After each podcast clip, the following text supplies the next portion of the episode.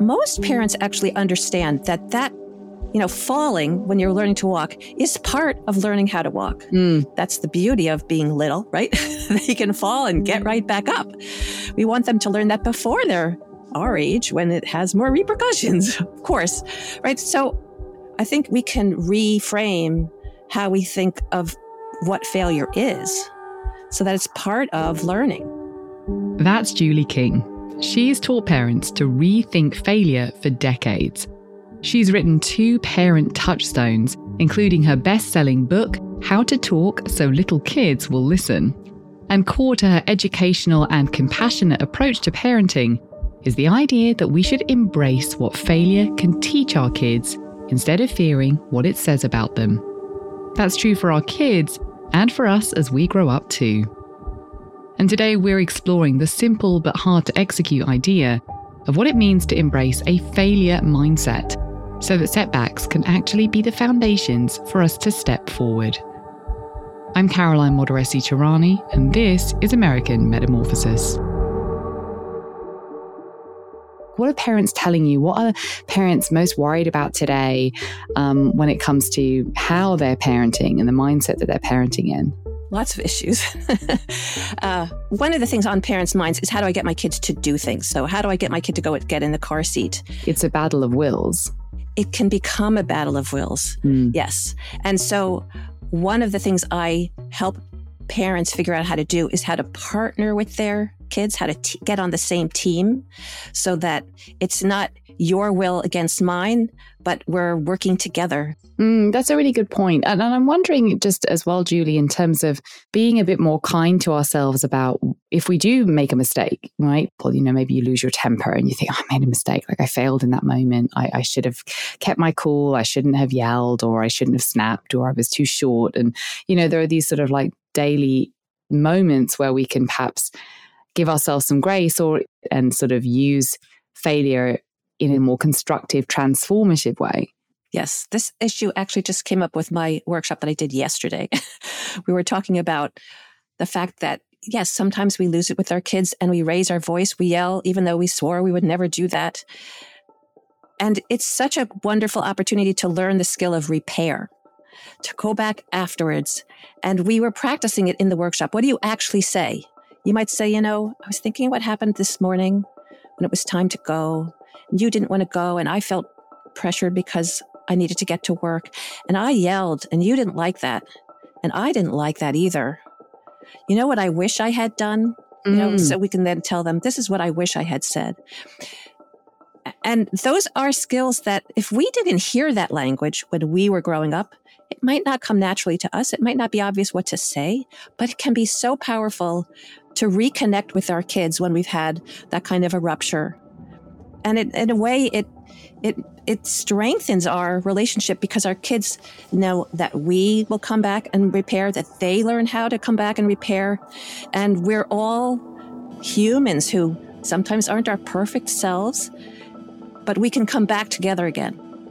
What julie is talking about hits hard for me as a parent. We're trying to prepare our kids to be prepared for life and life is messy and it's hard and it's unpredictable but to set our kids up for long term success, adjusting our own relationships to failure is pretty important. But we're often kinder to our kids when they mess up than we are to ourselves as parents when we inevitably fall short people share videos around. Um, you know, if you get a video from your friend of like, oh, look at my kid trying to walk, and like, oh, it's so cute. They make a couple of steps and then boom, you know, bounce on their bum, and there's something sort of magical and lovely that we associate because we know it's trying to get to this bigger thing, this next stage. Essentially, it's a transformational, transformative moment. They're going from crawling to walking, and it's it's you know a milestone step, and it means that they're progressing and they're moving forward. Um, but at a certain point, we stop viewing those little bumps as cute and we stop viewing those transformational pain points, I guess, as cute. Yes. And I'm wondering when that happens and how we can kind of get back into that mindset a little bit that, you know, actually, no, it's all right. It's okay. It's just part and parcel. It's part of this transformation, this evolution of of them growing and it's charming and it's it's quite lovely.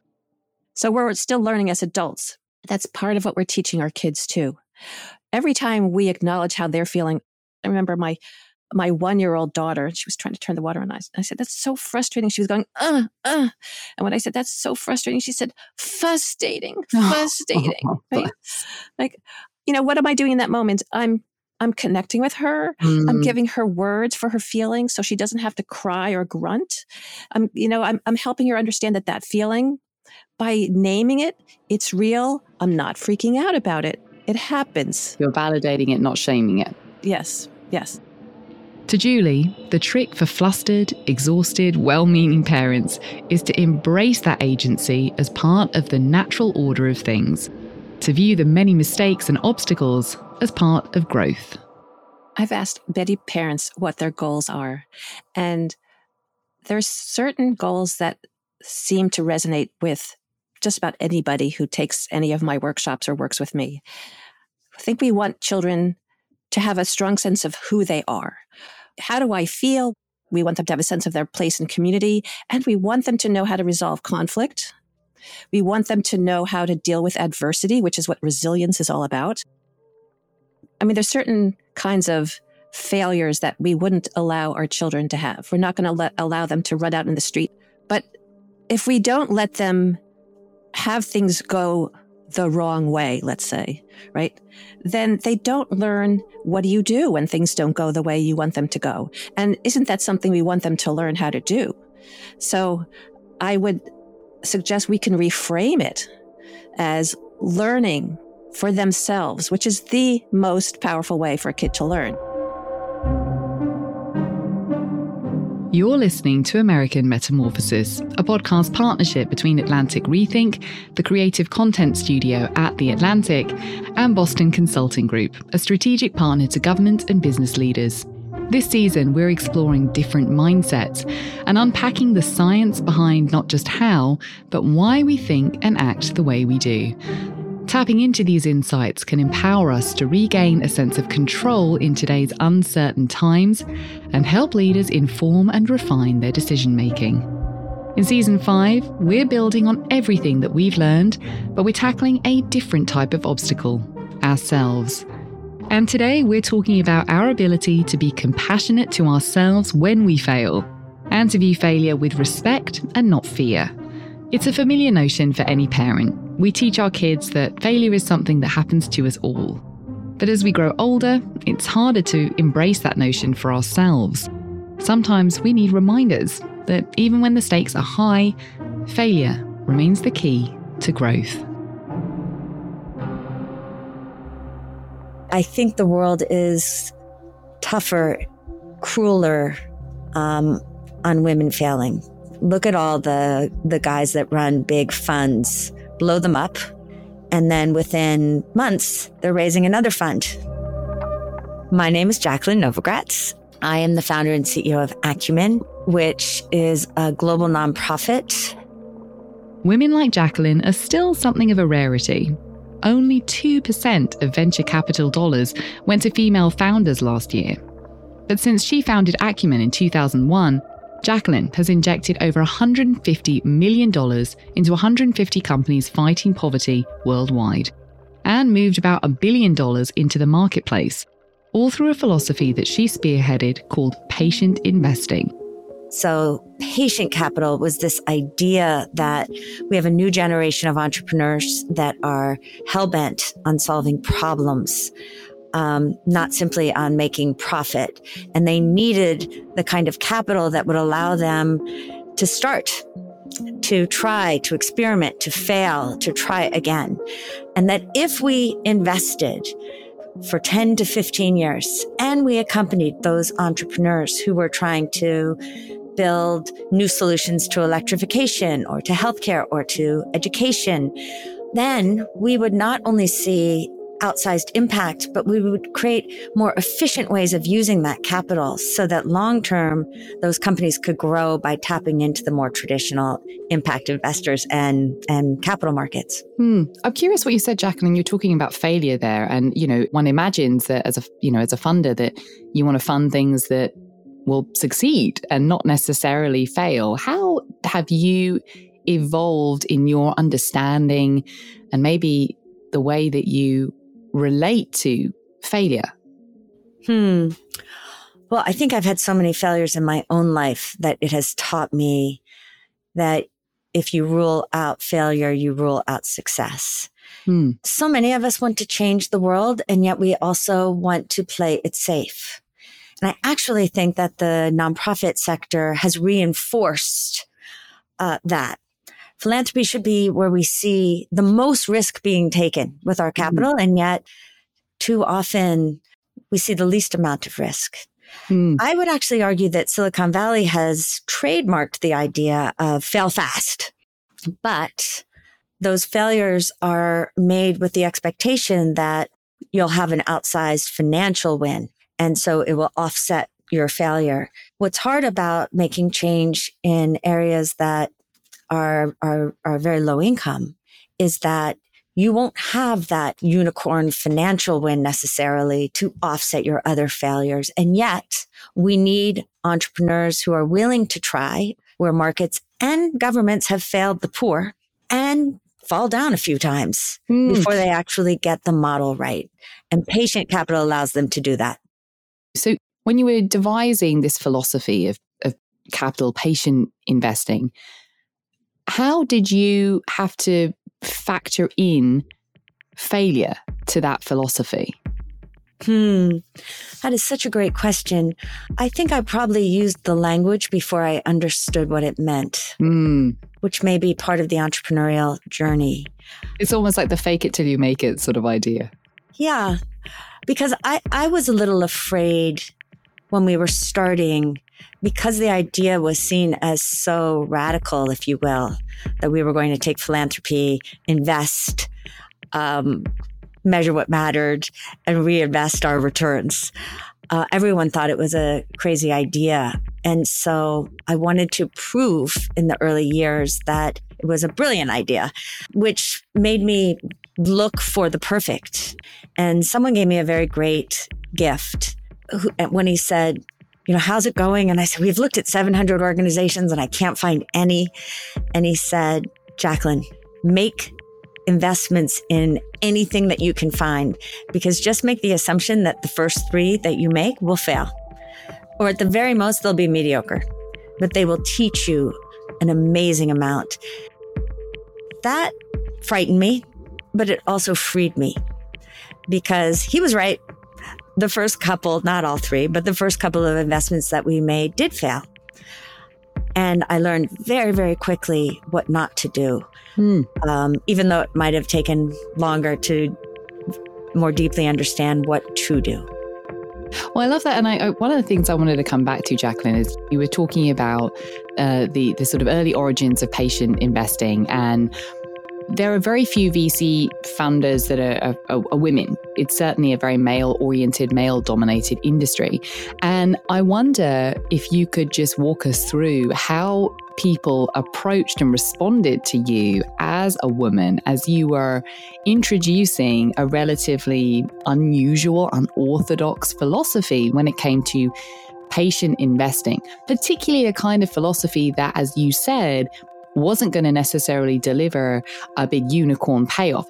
One that really leaps to mind was after I had just been in rural Bihar, um, working with one of our companies that did rice husk gasification to create a cleaner electricity grid on a, on a mini grid basis. For all of us wondering, rice husk gasification is the process of turning rice husks into an energy source for things like cooking. I was in London and I met with these hedge fund guys and I was explaining what we do and that we need the patient capital because doing something like this is so complicated. And in fact, you don't know how to price it. You don't know how the technology will work right at the beginning. Low income people don't trust you. All these different reasons, but how excited I was for this opportunity. And the guy looked at me and he said, I don't know, Jacqueline. Maybe you need us to run your businesses for you. I said, Excuse me? And he said, Well, it sounds like you're having a lot of problems with that business. And I said, um, Can I ask you a question? Have you ever been to India? And he's like, No. I said, Well, have you ever been to Bihar? Well, obviously, no. I said, Do you know what rice husk gasification is? He said, Jacqueline, I know how to run businesses. And I said, Well, with all respect, you know how to say buy, sell, buy, sell. Give us a chance. We'll help make this business what it can be. And and now it's a very successful business. Did you work with them? Did you work with them or did you walk away? I walked out of that meeting. It's so interesting. I wonder, do you still get that same kind of response now? Or because of the success, has the success kind of insulated you in some way or inoculated you some way from those sorts of interactions? Every now and then I, I still encounter them. Um, they don't feel the same.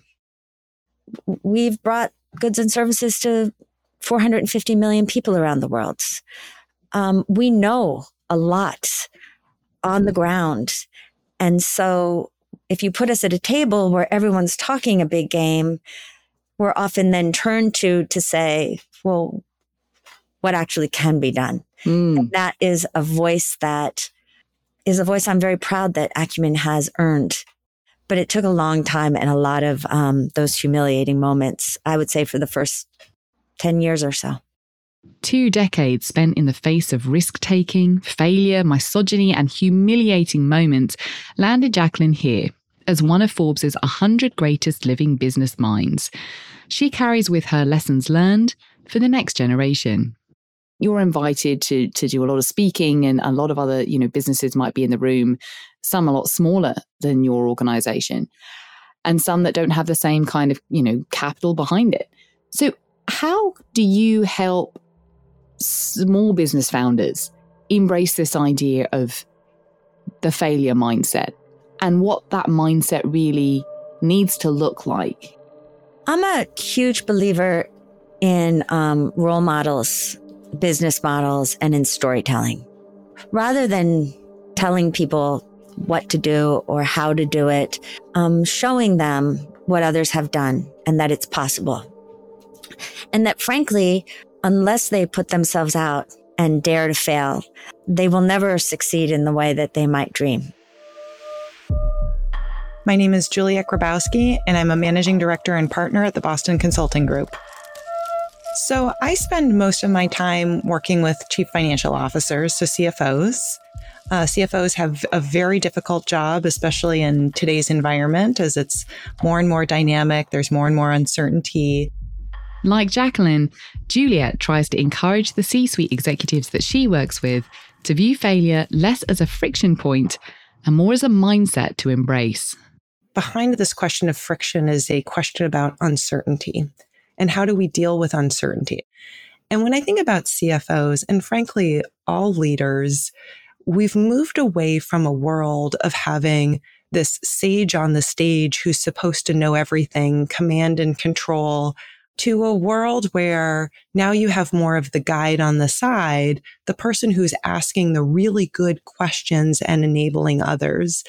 And I think when it comes to this topic of friction or uncertainty, be it ESG or technology or whatever it might be, a really good leader and a really good CFO asks good questions mm. and they bring the right team around to help them answer them. Right now, CFOs everywhere are having to balance long term goals with a fear of near term failure as they navigate the pandemic, the recession, market shocks, and so much more. It's a phenomenon that Juliet refers to as staying the course while staying responsive. I think this this concept of staying the course while staying responsive, it's a really powerful and interesting tension because as a starting point, any leader needs to think about uh, what is my purpose, not as necessarily as an individual, but as an organization. What is our purpose? What do we really bring to society and what do we want to drive longer term? And at the same time, you have to have your ear to the ground to hear signals. What's changing? And how do I respond to that? Now you can mm-hmm. fall off either end of the horse, right? If you stay the course without having your ear to the ground, you may miss very important information around what your customers need, what your people need. But on the other end of the spectrum, if you're too sensitive and too responsive, you may be whipsawing around and not achieve any long term goals. Mm. And so it's, you know, we sometimes talk about it as operating at two speeds, right? Thinking about the long term, setting the foundation, um, committing to investments and actions that may take years to manifest, but that are foundational to your strategy, while at the same time looking around and asking yourself, what fundamentally and foundationally has changed that I need to either incorporate in my longer term actions or that I need to layer on top and add to it. I think the way that CFOs, that good CFOs thread that balance is by coming right back to purpose and to strategy. Mm. And what is it that we're trying to achieve and staying grounded there so that whenever you might get distracted, potentially too far distracted, you can pull yourself back and ask, well, does this really help us to achieve our long term goals? What mm. really matters here and what's really driving value given our unique purpose and our unique strategy? That unique perspective starts at the top and it requires vision from leaders to execute. Earlier, Jacqueline reminded us that women aren't given the space to fail. And yet, Juliet says, based on data, that women tend to overperform in the C suite. We actually did some research recently where we looked at female CFOs, and what we found was a couple things. So, disproportionately, women who are CFOs have a non finance background they, they, they, they're studied something different in college. They came from different parts of the business. They didn't come up straight through finance. So it was one interesting thing, which I think, you know, potentially in today's world provides a real competitive advantage, right? It allows for different perspectives and vantage points. But we also found that when organizations put a female CFO in place, it drives outsized returns. Mm. So the, we have some interesting data around impact on stock performance, on the percent of revenue that comes from the innovation agenda, all sorts of interesting things. Coming from a non business background herself, Juliet exemplifies the data here. When I was 18, I absolutely knew what I was going to do with the rest of my life, and that was to be a classical clarinetist. Wow. And I did go off to a music conservatory. I have a bachelor's of music. I don't have a bachelor's of art or science. Um, and while I was in music school, I, I recognized, oh, you know, I'm interested in some other things too. I'm interested in economics and business. And I started experimenting in terms of my career. But if I'm being frank, I think my untraditional background gives me a bit of a competitive advantage. I think that I connect with creativity in a different way, with creative people. I sometimes feel like an outsider, which I think is a good thing because it allows me to look at questions in different ways. You know, in our first episode, we spoke to um, Rich Lesser, um, uh, the global chair of BCG, and, and he was talking about um, Satya Nadella, who he admires, another another Microsoft protege, and um, he was saying that you know one of the things that um, he does very well is he implements and adopts a learn it all mindset, not a know it all mindset. It sounds similar to what you're describing. I think that's absolutely right. The the learning organization, this is similar to agile, right? For those that are familiar with agile transformation and agile methodology, it really comes down to learn, learn, learn. Um, because at the end of the day, we're in a world that is moving so quickly. We're in a world that is highly competitive. If you think you know it all, you might for that second, and then you become obsolete. This ability to learn and to stay curious harkens back to our conversation with Julie about parenting. You know what I'm thinking, Juliet, as well? I, I, have a, I have a toddler, she's two and a half, and I sort of think this kind of echoes a lot of the, uh, the, the parenting literature that I consume, where it's sort of like, all right, I don't know the answers. I'm going to try and find and, and learn strategy. I'm, I love that you brought up the parenting example. So I have a five year old and a seven year old. So I am living it every day. And one of the things that I say to my son very frequently is mistakes are learning. Mistakes mm. are learning. Now, what's behind that, of course, is that in order to make a mistake, that means you have to fail. And as a parent, that means you need to put them in a position to safely fail. Mm. And that can feel very, very uncomfortable. And I think as a leader, that's one of the challenges for leaders too, as an organization, is how do you set an environment where folks can fail slash experiment, right? Because that is how you learn. Now, if you're trying to command and control everything, you're, you're weakening that muscle around experimentation, around innovation, and around learning. And so setting the right environment where folks can try new things and learn, it can feel uncomfortable in the short term, but it's really an investment in the long term in capabilities that will become so critical for every organization going forward. Yeah. And it just, it, it's so true in terms of you know, I was thinking about like what gentle parenting, you know, some people eye roll about this idea of gentle parenting, but gentle parenting is, is sort of, uh, as you say, giving, giving children and I guess mapping onto a business, sort of, you know, giving people in the business arena the ability to safely fail and make mistakes and know that it will be a moment and a situation for learning. I think that's absolutely right. And I, how do you enable them mm. to succeed? And I think so often business leaders, they, there, there's incentives and there's enablers, right? And so often they think about incentives, and incentives are very important. And we know that as parents, right? Like mm-hmm. if you do X, you get a cookie, right? Or if you do this bad thing, you're going to have to go sit in the corner, whatever it might be. But um, but so often the challenge is not will, it's skill. And when the challenge is skill, then the question is how do you enable people? What information do you give them? What opportunities do you afford to them? What sort of training and coaching do you give to them? And so I think that's especially important for business leaders. It's true for parents as well, right? Like, how do you enable your child with the right skills so they feel comfortable failing, but so that they learn and so that they can be self sufficient and run on their own? It's the same as a business leader. What do you offer to your folks so that they feel comfortable trying and failing and learning and then running self sufficiently so that you have this really turbocharged organization of people who are empowered and self sufficient, as opposed to folks who look up to you for all of the answers, that, that doesn't work in this world anymore. It all comes back down to modeling and leaders realizing that failure is a necessary part of growth that should be integral to the core strategy of any company because if you're not feeling a little uncomfortable i would ask are you are you pushing yourself mm. right it's like you know I, I, I did rock climbing you know before i had children.